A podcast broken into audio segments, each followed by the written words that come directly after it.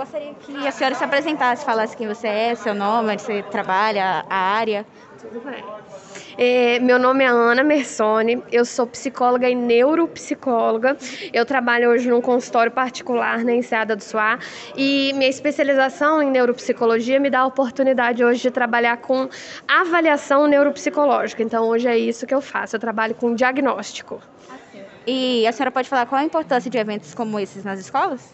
Claro, pra, é, é, são, é muito importante isso para o professor poder entender melhor o aluno, né? melhor, é, entender melhor a necessidade do aluno, é, o que está englobado dentro do, do, das, do, dos alunos que têm alguma necessidade especial. Então, isso é muito importante, sim.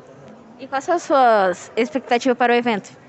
Uau, tem muitas coisas aí essa semana, né?